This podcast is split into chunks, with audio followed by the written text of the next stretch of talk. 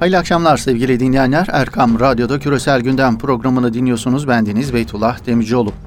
Her zaman olduğu gibi küresel gündemde ön plana çıkan gelişmeleri konuşup değerlendireceğiz. Koronavirüs salgını gündemdeki yerini koruyor. Salgın ana gündem maddesi olarak ön plana çıksa da Doğu Akdeniz'deki hareketlilik yine onunla bağlantılı Libya'daki gelişmeler bu noktada Türkiye'nin dengeleri değiştiren hamleleri küresel gündemde konuşulan konular arasında. Suriye'de Esed'in geleceğine ilişkin uluslararası analizlerde yazılıp çizilenler devam ediyor. Alarm zilleri çalan Suudi Arabistan ekonomisi, İran'ın son dönemdeki askeri hatalarına bir yenisini daha eklemesi dünya gündeminin üst sıralarında kendine yer bulan gelişmeler arasında. Küresel gündemde ön plana çıkan tüm bu gelişmeleri değerlendirmeye çalışacağız vaktimiz ölçüsünde sevgili dinleyenler.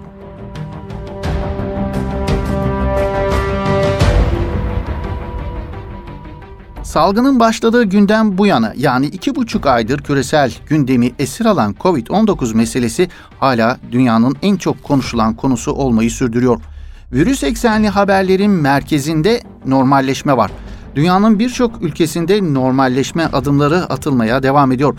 Ancak bir taraftan normalleşme yolunda adımlar atılırken diğer taraftan da ikinci dalga endişesi dillendirilmeye devam ediyor önlemlerin erken kaldırılmasının doğuracağı riskler nedeniyle kazanıldığı sanılan bir savaşın belki de yeni başlamış olabileceği uyarısında bulunuluyor küresel çapta.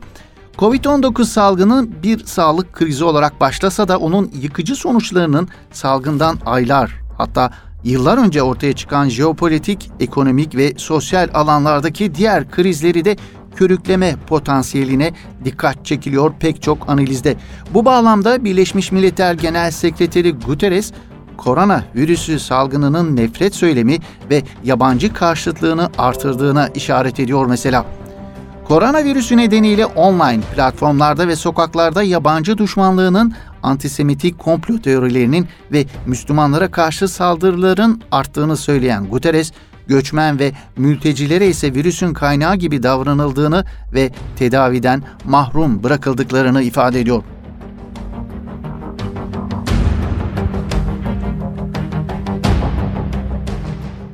Koronavirüs salgını dünya genelinde etkisini sürdürürken toplam vaka sayısı 4 milyonu çoktan aşmış bulunuyor. Salgının en çok etkilediği ülkelerden biri olan Amerika'da 80 bin sınırında Bugün itibariyle bu sayı muhtemelen 80 bini de geçmiş olacak. İkinci dalga sonrası Amerika'da korona nedeniyle ölenlerin muhtemel sayısının 350 bini bulabileceği dillendiriliyor. Virüsün neden olduğu yıkımın faturasını Çin'e çıkarmaya çalışan ABD Başkanı Trump ise kendi kamuoyunda binlerce Amerikalının ölümünden sorumlu tutuluyor. Amerikalı dil bilimci, düşünür ve siyasi aktivist Noam Chomsky, Trump'ı koronavirüs salgınını seçim politikası olarak kullanmakla suçlayanlardan mesela Trump'ı virüsle mücadelede eyalet yöneticilerini sorumluluk almaya zorlayarak kendi görevinden kaçındığını belirtiyor. Chomsky, bir sürü insanı öldürmek ve seçim politikasını geliştirmek için harika bir strateji diye de ekliyor Guardian'a verdiği mülakatta. Öte yandan sevgili dinleyenler Amerika Birleşik Devletleri'nde koronavirüs nedeniyle işsizlik oranlarının artmasıyla birlikte belediye ve derneklerin aşevleri önünde bekleyenlerin kilometrelerce kuyruk oluşturduğu görülüyor. Ortaya çıkan görüntüler ABD medyası tarafından çöküşün fotoğrafı yorumuyla veriliyor. ABD'nin ardından bir diğer süper güç koronavirüs vakalarının en çok görüldüğü ikinci ülke oldu. Evet Rusya'dan bahsediyoruz. 232 bin 243 Covid-19 vaka sayısına ulaşılan ülkede Rusya Devlet Başkanı Vladimir Putin'in basın danışmanı Dimitri Peskov da koronavirüs salgınına yakalandı. Peskov'un hastaneye kaldırıldığı ve karantinaya alındığı belirtiliyor.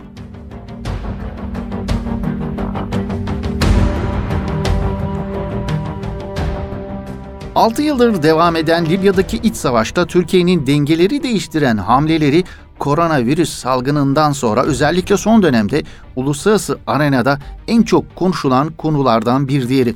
Gerçekten de Türkiye'nin Kasım 2019 yılında Libya'nın meşru hükümetiyle imzaladığı iki anlaşmaya kadar Libya'da darbeci General Halife Hafter lehine gözüken askeri ve siyasi dengeler bu iki anlaşma ile birlikte yani Türkiye'nin devreye girmesiyle birlikte artık tamamen değişmiş gözüküyor.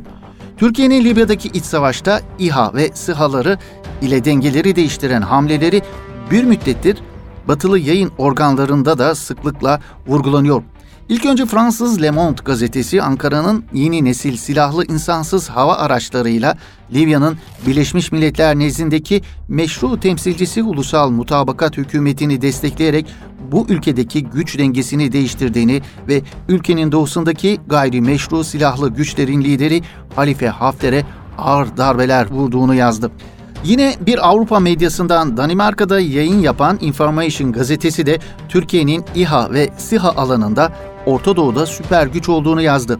Türkiye'nin SİHA'larla Suriye'de ve Libya'da savaşın yönünü değiştirdiğini vurgulanan haberde bu silahların kullanımında dünyada 3. sıraya yükseldiği kaydedildiği Türkiye için.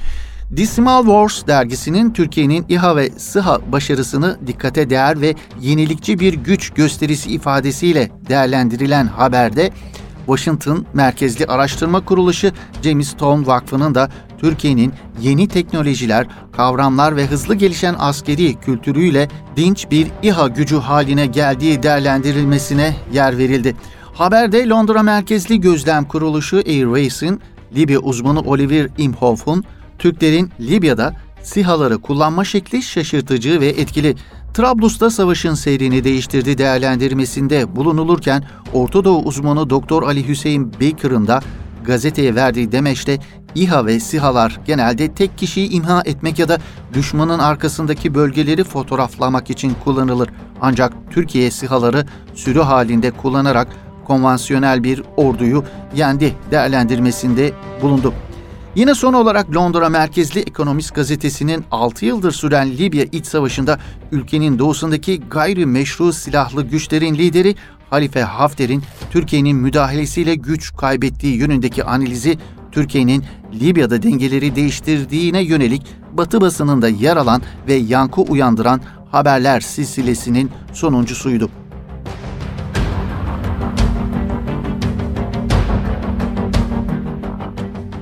Evet Türkiye'nin başarılı bu hamlelerinin ardından Libya'nın Sisi'si yapılmak istenilen darbeci General Halife Hafter'e büyük darbe indirildiği muhakkak.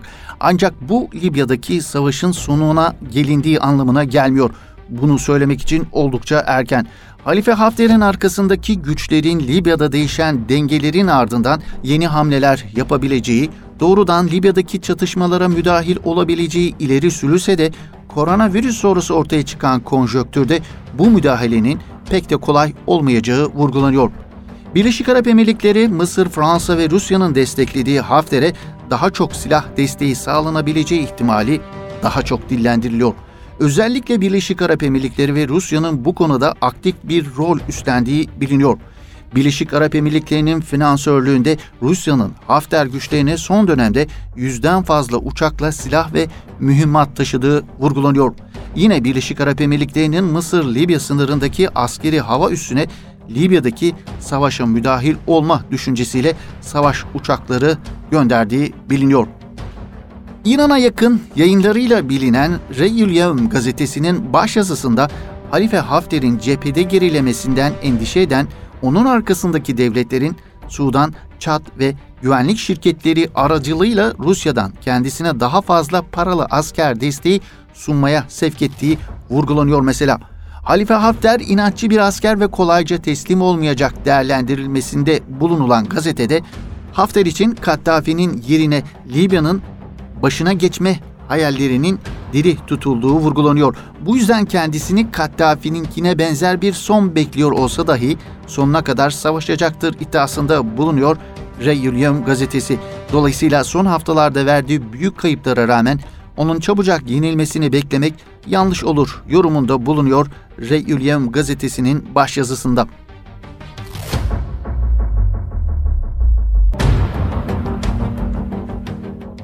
Evet onca silah ve lojistik desteğe rağmen Halife Hafter'in Türkiye destekli Trablus hükümeti karşısında yenilgiye uğramasından muzdarip Birleşik Arap Emirlikleri, Mısır ve Fransa, bunlara ilaveten Yunanistan ve Güney Kıbrıs Rum yönetiminin dün yaptıkları açıklama hem Türkiye'nin hem Libya hükümetinin tepkisine neden oldu. Libya'nın doğusundaki gayrimeşru silahlı güçlerin lideri Halife Hafter'e bağlı milislerin sivil can kayıplarına yol açan saldırılarına değinmeden Libya'daki taraflara ateşkes çağrısında bulunan 5 ülke ayrıca Türkiye'nin Akdeniz'deki petrol ve doğalgaz faaliyetlerinin Güney Kıbrıs Rum yönetiminin sözde münhasır bölgesinde gerçekleştirdiğini savunarak söz konusu arama çalışmalarının uluslararası kanunlara aykırı olduğu öne sürülerek Türkiye eleştirildi. Beş ülkenin bu açıklamasına hem Türkiye hem de Libya hükümetinden yapılan açıklamalarda iki ülke arasında varılan anlaşmaların bir üçüncü tarafı ilgilendirmeyeceği vurgulandı. Türkiye'de Akdeniz ülkelerini Libya konusundaki tutumlarını gözden geçirmeye çağıran Dışişleri Bakanlığı bu ülke yönetimlerinin Trablus'a saldırılan diktatörün değil Libya hükümetinin yanında yer alması gerektiğinin altını çizdi. Evet Türkiye'nin hem Libya hem de Doğu Akdeniz'deki çıkarlarını korumak adına kararlılığını net bir biçimde ortaya koyduğu gözlemleniyor sevgili dinleyenler. Bu noktada geçtiğimiz günlerde Türkiye-Libya karasularının hemen yanı başında ciddi bir güç gösterisinde de bulunmuştu. Son olarak Hafter güçlerinin Türkiye Büyükelçiliği'nin bulunduğu bölgeyi bombalaması üzerine Türk Dışişleri Bakanlığı Libya'daki temsilciliklerimiz ile çıkarlarımızın hedef alınması halinde Hafter unsurlarını meşru hedef olarak telakki edeceğini açıklamıştı. Hem Türkiye'nin Doğu Akdeniz ve Libya konusundaki çıkarlarını koruma noktasındaki kararlılık açıklamaları hem darbeci generalin arkasındaki bloğun açıklamaları öte yandan Rusya'nın Libya ve Doğu Akdeniz'de var olma gayretleri biraz geri planda kalmış gözükse de Rusya'nın Libya'da nüfusunun artmasını istemeyen Amerika Birleşik Devletleri'nin Libya'daki gelişmelere yansıyan gölgesi önümüzdeki süreçte Libya'daki kaosun öyle kolay kolay sonlanmayacağının bir göstergesi olarak okumak mümkün sevgili dinleyenler.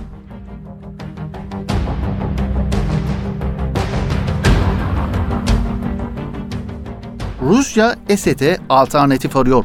Yine Rusya, Türkiye ve İran Esed'i gönderme konusunda anlaşabilir. Suriye'nin eli kanlı lideri Esed'in geleceğine ilişkin bir müddettir dillendirilen iddialar bunlar sevgili dinleyenler. Tüm bunlar iddiadan öte gitmeyen açıklamalar mı yoksa gerçekten ateş olmayan yerden duman tütmez hesabı öne sürülen bu iddiaların gerçeklik payı var mı? Geçtiğimiz programlarımızda da dillendirmiştik Rus medyasında yer alan bu iddiaları. Esed rejimine yönelik eleştirilerinin bir hayli arttığını, Moskova'nın Esed yönetiminden duyduğu rahatsızlık nedenlerine ilişkin yorum ve analizlerin ardı arkasının kesilmediğini vurgulamıştık. Rus medyasına yansıyan bu eleştirilerin ardından Amerika Birleşik Devletleri'nin Suriye özel temsilcisi James Jeffrey de Moskova'nın Suriye rejiminin başı Beşar Esed'den bıkmış olabileceği yönündeki açıklamaları gelmişti peşi sıra. Moskova Şam arasındaki limoniliğe işaret eden bir diğer açıklama ise Esed rejimine yakın kalemlerden bir anlamda cevap niteliğindeki gelen açıklamalar oldu. Suriye Halk Meclisi üyesi Halit El Abud, Facebook sayfasında Esed Putin'e kızarsa ne olur başlıklı bir makale yayınladı. Söz konusu makalede Esed'in ana müttefiki olarak İran ve Hizbullah'a odaklanarak Rusya'nın Suriye'ye girişinin ABD'lilerle yüzleşmede Suriye ve Rusya'ya karşılık çıkar sağladığına ve Moskova'nın Suriye rejiminin kurtarılmasında bir rol oynamadığına vurgu yapıldı.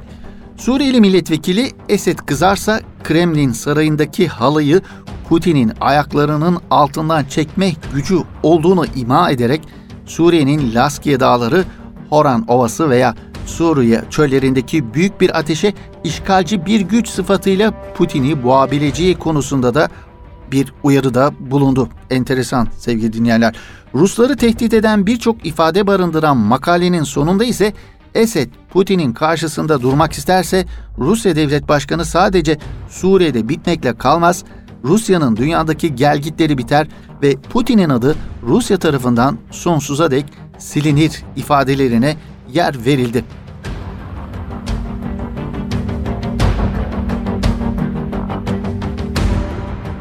Tüm bu gelişmelerin ardından Middle East A haber sitesine de bir haber düştü.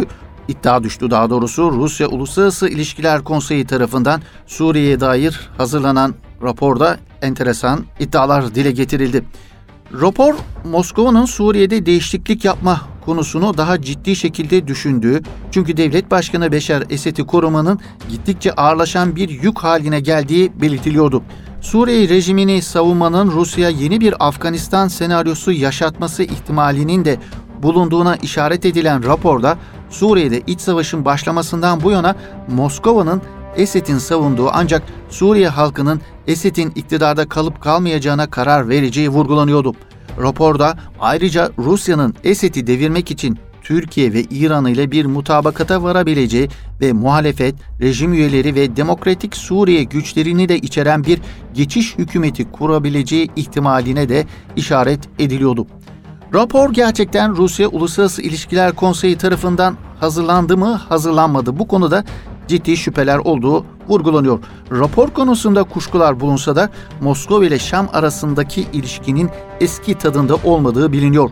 Hatta bu tatsızlık Esed rejiminin Birleşik Arap Emirlikleri ve diğer körfez ülkeleri ile teması nedeniyle İran ile de yaşandığı vurgulanıyor.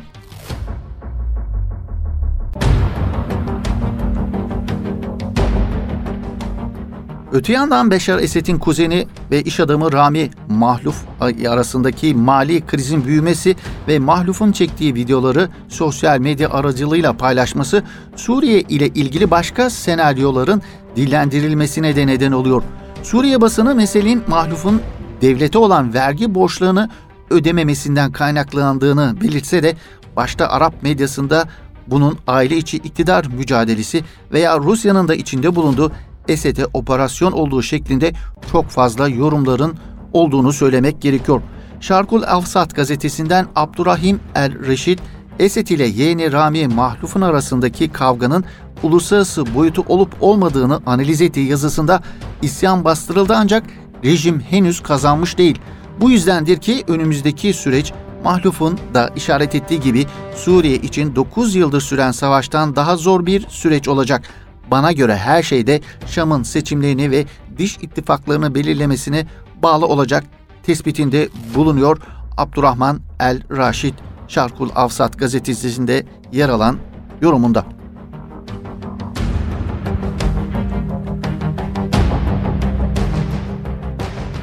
Suriye özelinde dikkat çeken bir diğer gelişme ise ABD ve Fransa'nın Suriye'nin kuzeyindeki işgalci YPG PKK'ya uluslararası arenada temsil alanı açma gayretlerinin ifşa olması oldu.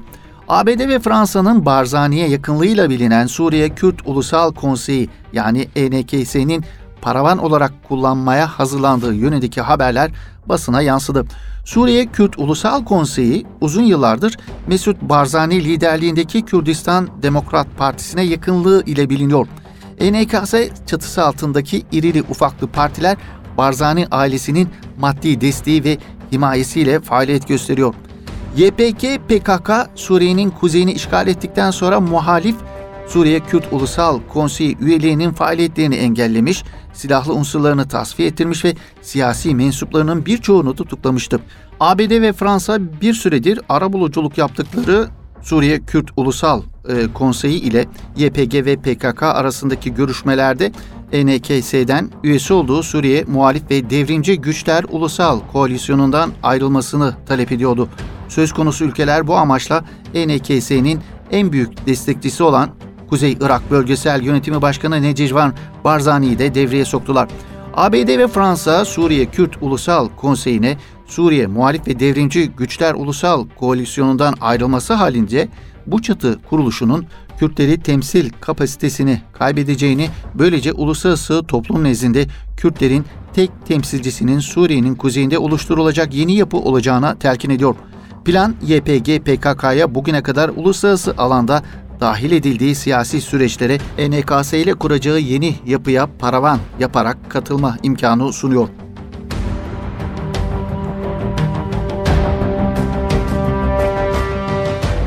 Suudi Arabistan KDV'ye 3 katına çıkardı. Halka devlet yardımlarını durdurdu. Suudi Arabistan Veliaht Prensi Muhammed Bin Selman, Veliaht Prens olduğu günlerde 2020'ye gelindiğinde Suudi Arabistan'ın petrolsüz de ekonomilerini ayakta tutacağını iddia etmişti. Veliaht Prens'in birçok vaadi gibi ekonomiye yönelik bu vadide e, gerçekleşmedi. Covid-19 nedeniyle ham petrol ihtiyacında yaşanan gerilemeden dolayı yılbaşından bu yana fiyatlarda %60 düşüş Suud ekonomisini derinden sarstı. Suudi Arabistan bütçesi bu yılın ilk çeyreğinde 9.1 milyar dolar açık verdi. Suudi Arabistan bütçe açığını kapatmak için katma değer vergisinin 3 katına çıkarttı. Çalışanların, kamu çalışanlarına sağlanan bazı devlet yardımlarının azaltılmasını içeren kemer sıkma tedbirlerini de devreye soktu Muhammed Bin Selman. Suudi Arabistan'daki ekonomide yaşanan bu daralmanın kemer sıkma sürecinin Suudi Arabistan'ın siyasi geleceğine de yansımaları olacağı yönündeki analizler dikkat çekiyor sevgili dinleyenler.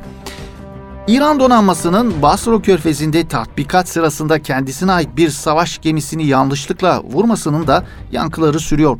Olay İran ordusunun son dönemdeki askeri hatalarına bir yenisi olarak kayıtlara geçti. İran basınında yer alan haberlerde 40 denizcinin hayatını kaybettiği öne sürüldü. İran Deniz Kuvvetleri Komutanlığı'ndan yapılan resmi açıklamada ise 19 kişinin hayatını kaybettiği, 15 kişinin yaralandığı duyuruldu. İran ordusunun bu türden askeri hataları ilk değil. Son olarak 8 Ocak'ta İran Devrim Muhafızları Ordusu Ukrayna hava yollarına ait sivil uçağı yanlışlıkla vurmuş, Olayda uçakta bulunan 166 kişi hayatını kaybetmişti. Bunun çok önemli bir kısmı da İran vatandaşıydı. İran ordusunun bu yeni hatası sosyal medyada bir hayli gündem oldu sevgili dinleyenler. Paylaşımlarda İran kendi askerine bunu yapan düşmanlarına ne yanmaz ki mesajı vermeye çalıştığı şeklindeki alaycı yorumlarla İran ordusunun neden olduğu hatalar silsilesi tiye alındı.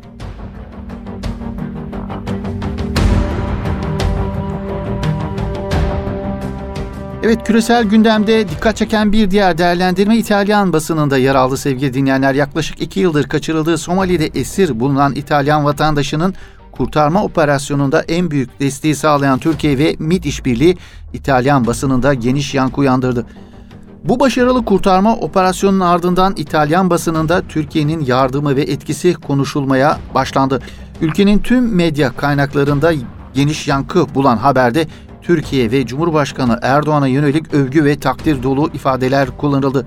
Kurtarmanın Cumhurbaşkanı Erdoğan ve Türkiye sayesinde gerçekleştiğine dikkat çeken İtalyan medyası Silvia'nın özgür kalmasında Erdoğan gölgesi başlıklı analizde kurtarma operasyonun başarısının altında yatan en büyük nedenlerden birinin Cumhurbaşkanı Erdoğan'ın bölgede yıllardır sürdürdüğü başarılı diploması olduğu vurgulandı. Türk istihbaratının katkısının hiçbir şekilde göz ardı edilemeyeceğine dikkat çekilen analiz, Türkiye'nin bölgede Osmanlı İmparatorluğundan bu yana sahip olduğu ilişkilere dikkat çekti. Osmanlı'nın bölgede kurduğu gücün, işbirliğinin ve bölgede hakim olduğu kültürel arka planın katkılarına vurgu yapıldı.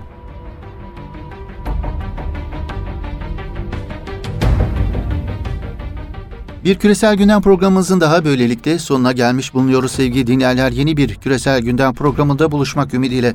Hoşçakalın, iyi akşamlar efendim.